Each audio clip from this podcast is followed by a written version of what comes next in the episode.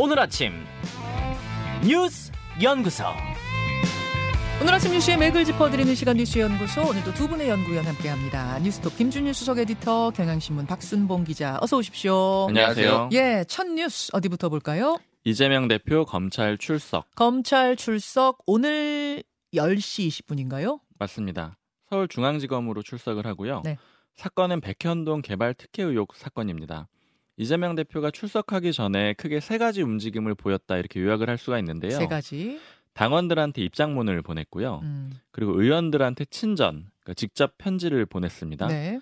그리고 출석 장소하고 시간 담은 포스터를 공개를 했어요. 이 포스터는 이재명 대표의 뒷모습, 그리고 카메라 플래시 세례, 그리고 장소하고 시간이 담겨 있습니다. 어, 지금 저희가 그 포스터를 화면으로 보여드리고 있는데 당당하게 맞서겠습니다 써 있고 이재명 대표 뒷모습이 무슨 저 출마할 때 출마 선언 포스터 같기도 하고 검찰 출석을 앞두고 이런 포스터를 만든다는 건 좀 이례적이네요. 맞습니다. 예. 그래서 이제 이 세 가지 모든 움직임들을 좀 요약을 해보자라면은 결국에는 당내 여론전에 나선 게 아니냐 이렇게 좀 해석이 될 수가 있고요.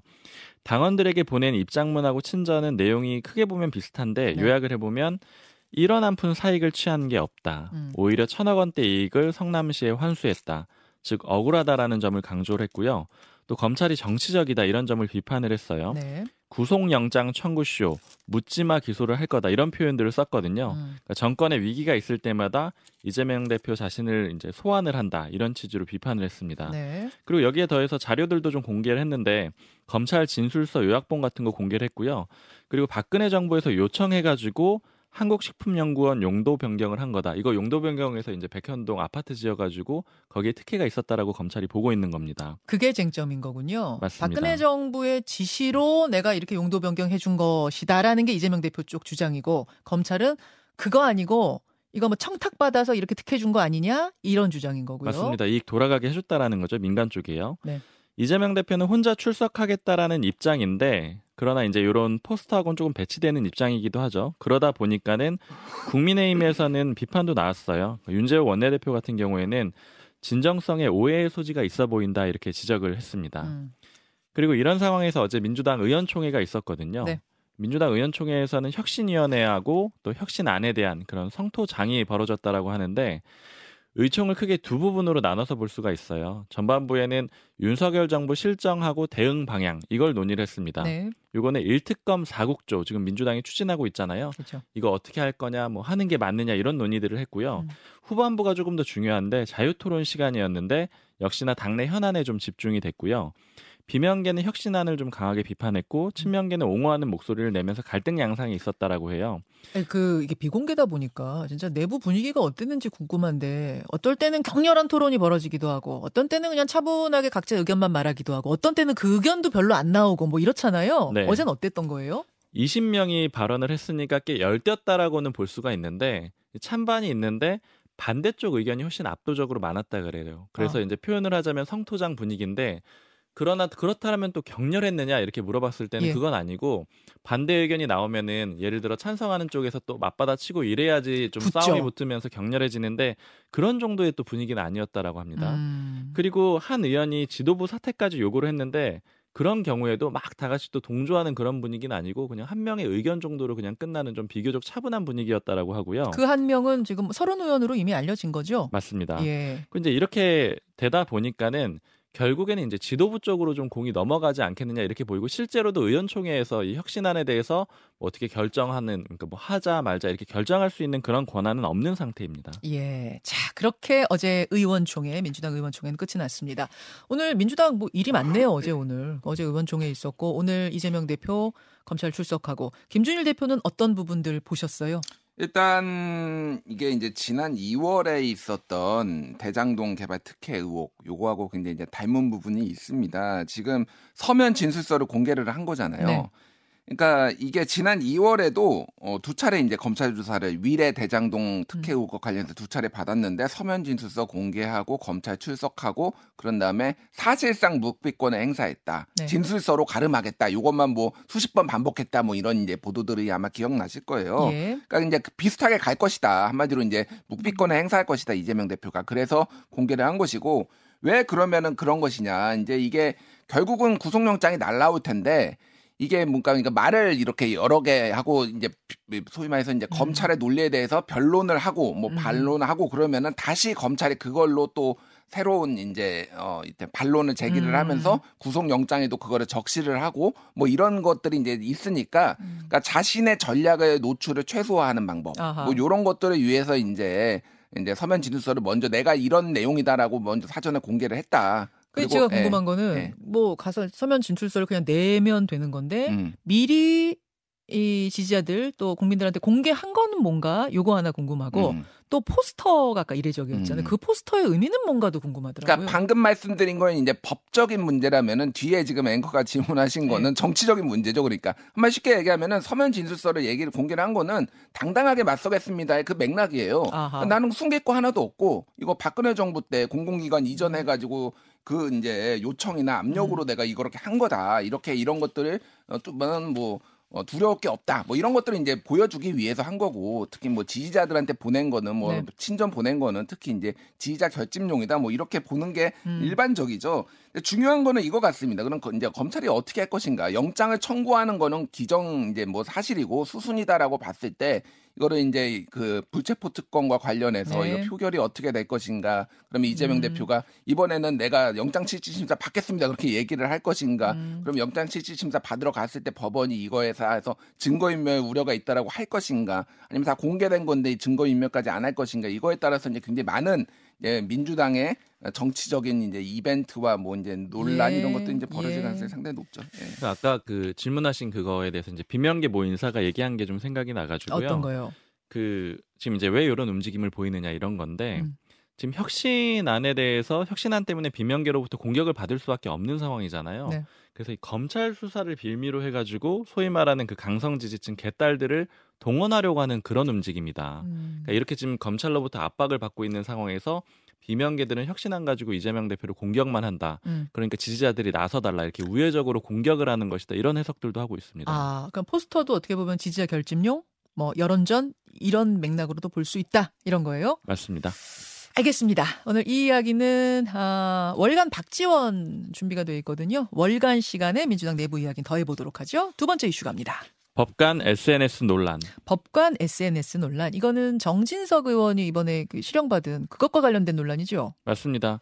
지금 판사의 정치적 성향을 이유로 국민의힘이 계속 비판을 하고 있잖아요. 네. 뭐 예를 들어 판사 출신인 전주의 국민의힘 원내대변인 같은 경우에는 이 판결을 내린 박병건 판사가 고등학생 때 쓴 글 가지고 노사모나 다름없다 이런 비판했다라고 전해드리기도 했었고요. 예, 예. 근데 이게 분위기가 법원 분위기가 조금 바뀌었어요. 처음에 이런 공격이 오니까 법원이 강경하게 처음에는 대응을 했었거든요. 음. 이례적으로 입장문 내가지고 이렇게 하는 거는 사법부 독립 해치고 또 재판에 압박으로 작용할 수 있다 이렇게 비판을 했었는데 네. 이제 문제는 박 판사가 올린 글이 점점 그 양이 많아진 거예요. 그러니까 고등학생 때 올린 글뿐이 아니고 판사로 임용이 되고 나서 또 올린 글들이 있거든요. 판사로 임용이 된 후에도 개인 SNS에다가 뭐 올린 것들이 드러난 거예요. 맞습니다. 어떤 내용들이었길래요? 그 예를 들어서 지난해 3월 예. 그때가 대선 직후였는데 예. 즉 이재명 대표가 대선에서 패배한 그런 시점이었죠. 이렇게 글을 썼습니다. 울분을 터뜨리고 절망도 하고 슬퍼도 했다가 사흘째부터는 일어나야 된다. 이렇게 적었고요. 그리고 또 재작년 4월, 그러니까 2021년 4월인데 그때 서울시장 재보궐 선거가 있었거든요. 예, 예. 그 이후에 민주당 그 당시 민주당 후보가 졌죠. 오세훈 서울시장이 당선이 됐으니까요. 네. 그때 울긴 왜 울어 승패는 병가지 상사 이런 식으로 적었습니다. 어. 그러니까 이렇게 되다 보니까 대법원에서는 일단은 지금 사실관계들을 확인해 보겠다 이렇게 좀 입장이 바뀌었습니다. 그 판사가 어떤 정치적인 성향을 드러내는 SNS 하는 것에 대한 규정은 뭐예요? 법원의 규정 같은 게 있어요? 그 기본적으로는 이제 그 안 하는 걸로 이렇게 음. 좀그 중립을 지키는 걸로 그렇게 돼 있죠. 예, 예. 그렇게 되다 보니 이제 법원에서 고등학교 때 것까지 가지고 막 신상 터는 듯이 하는 것에 대해서는 문제 있다 했었지만 판사가 된 후의 행적들에 대해서는 우리도 들여다보겠다 이렇게 된 거예요. 그렇죠. 고등학생 때 한 거 가지고는 했던 건 좀 과하다 이런 분위기였지만 어. 판사 임용되고 나서 한 건 문제가 있는 건가 이렇게 좀 지켜보는 상황이 된 거죠. 자, 김준일 에디터. 네. 이게 일단 음 약간 기시감이 드는 게 음. 예전에도 이런 논란이 있었고 이제 이게 에, 여러 가지 이제 쟁점들이 좀 네. 떠올랐는데 다시 반복됐어요. 좀 공통점이 있다라면은 이게 이제 이명박 정부 때 음. 이런 일이 꽤 있었습니다. 그리고 그게 이제 조선일보나 이제 보수 언론에서 주로 문제 제기를 했는데 기억하실지 모르겠는데 예전에 최은배 판사라고 네. 2011년에 이제 이런 논란이 있었어요.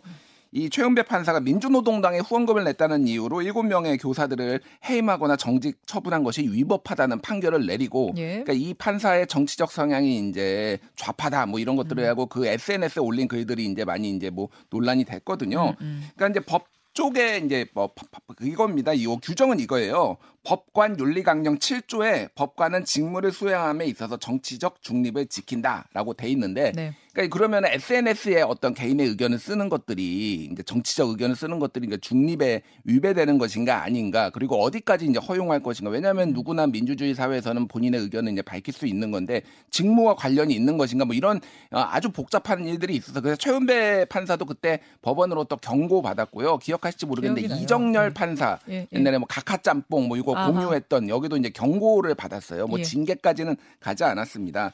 근데 이제 요게 좀 이제 눈여겨볼 거는 그거예요. 외국에서 그러니까 소위 말하는 우리가 얘기하는 선진국에서는 이 판사들의 정치적 표현에 대해서 굉장히 폭넓게 이제 인정을 한다라는 거죠. 예를 들면 2002년에 미국에서는 사회적 쟁점에 대한 견해를 밝히는 것을 금지했던 법관 윤리 규정에 대해서 영방 대법원이 위헌을 선고했어요. 음. 그러니까 그러니까 뭐 의견을 이제 밝힐 수 있는 거죠. 그러니까 뭐 이런 부분들 이게 다만 지금 음. 외국에서 문제가 되는 거는 이런 겁니다. 뭐 이러면 플로리다주나 이런 데서 이제 남아 있는 게 뭐냐면은 변호사랑 네. SNS 친구 맺지 마라. 어. 자기 사건 담당 변호사랑 예, 예. 뭐 이, 런 게만 남아 있는 거예요. 그러니까 이거는 소위 말하는 이해 충돌이나 뭐 예. 이런 것들과 관련해서 아니면은 품위 유지 뭐 이런 건데 예를 들면 일본에 2021년에 있었던 건데 판사가 탄핵 소추가 됐어요. 네.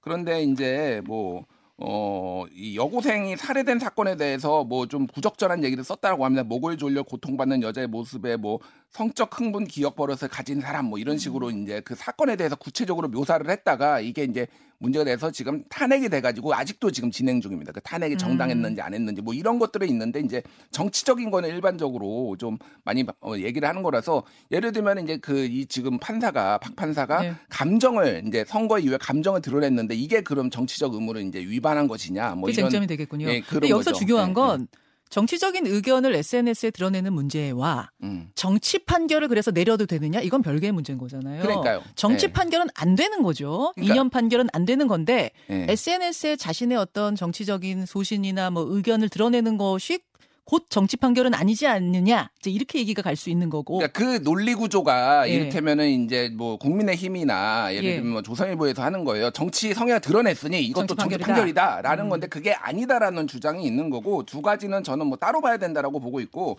재밌는 기사가 최근에 좀 많이 돌더라고요. 이제 어, 그저께부터 돌았는데 2013년에 9월 달의 기사입니다. 그때 기억하실지 모르겠는데 조현호 경찰청장이 네. 경찰관들 몇 명 모아놓고 그때 노무현 대통령이 차명 계좌가 발견됐다 그래가지고 음. 기소가 됐어요. 이제 명예훼손으로 그때 항소심 재판부가 누구였냐면 전주의 부장 판사였거든요. 네. 제목이 연합뉴스 제목이 이겁니다. 노 차명 계좌 재판부 조현호 전 청장의 30분간 호통 그래가지고 30분 동안 조현호 청장을 해놓고 징역 8년에 법정 구속을 바로 해버렸다라는 거예요. 음. Yeah. 그러니까 비슷한 맥락이에요. 그러니까 사자 명예훼손, 뭐 명예훼손인 거고 다만 여기는 공- 경찰 공무원들을 대상으로 소수를 얘기한 거고 네. 그 지금 이거는 다수 SNS에 공개를 한 건데 음. 그때 전주의 판사는 지금의 이제 전주의 대변인이죠. 지금 그 국민의힘으로 간 그때는 구- 법정 구속까지 시켜버렸어요. 음. 그러니까 그럼 이게 그럼 과한 거냐 아닌 거냐 또 뭐 이런 쟁점들이 이제 생길 수가 있는 거죠. 그래서 이거는 알겠습니다. 조금 모호한 영역에 있을 수도 있겠다. 예. 정치적인 중립을 지켜야 하는 거는 그건 분명합니다. 음. 판사가 그건 분명하 그렇게 판결 내려야 되는 건 분명 한데 SNS에 그런 자신의 어떤 음, 지향점을 쓰는 것, 감정을 표현하는 것은 어떠냐? 여러분은 어떻게 생각하십니까? 사실은 오해의 소지를 남길 수 있기 때문에 그렇죠. 사실 대부분의 판사 안 하잖아요. 맞아요. 법원 네. 판사들 대부분 분위기가 사실 사석에서 어떤 정치적인 문제 물어봐도 답을 안 하려고 그러거든요. 그럼요. 예, 오해를 살 수 있기 때문에 안 하는 것인데 이제 이 판사는 했던 것이고 과연 여러분의 생각은 어떠십니까? 논쟁이 되고 있는 지점들 짚어드렸습니다. 두 분 수고하셨습니다. 감사합니다. 김현정의 뉴스쇼는 시청자 여러분의 참여를 기다립니다. 구독과 좋아요, 댓글 잊지 않으셨죠? 알림 설정을 해두시면 평일 아침 7시 20분 실시간 라이브도 참여하실 수 있습니다.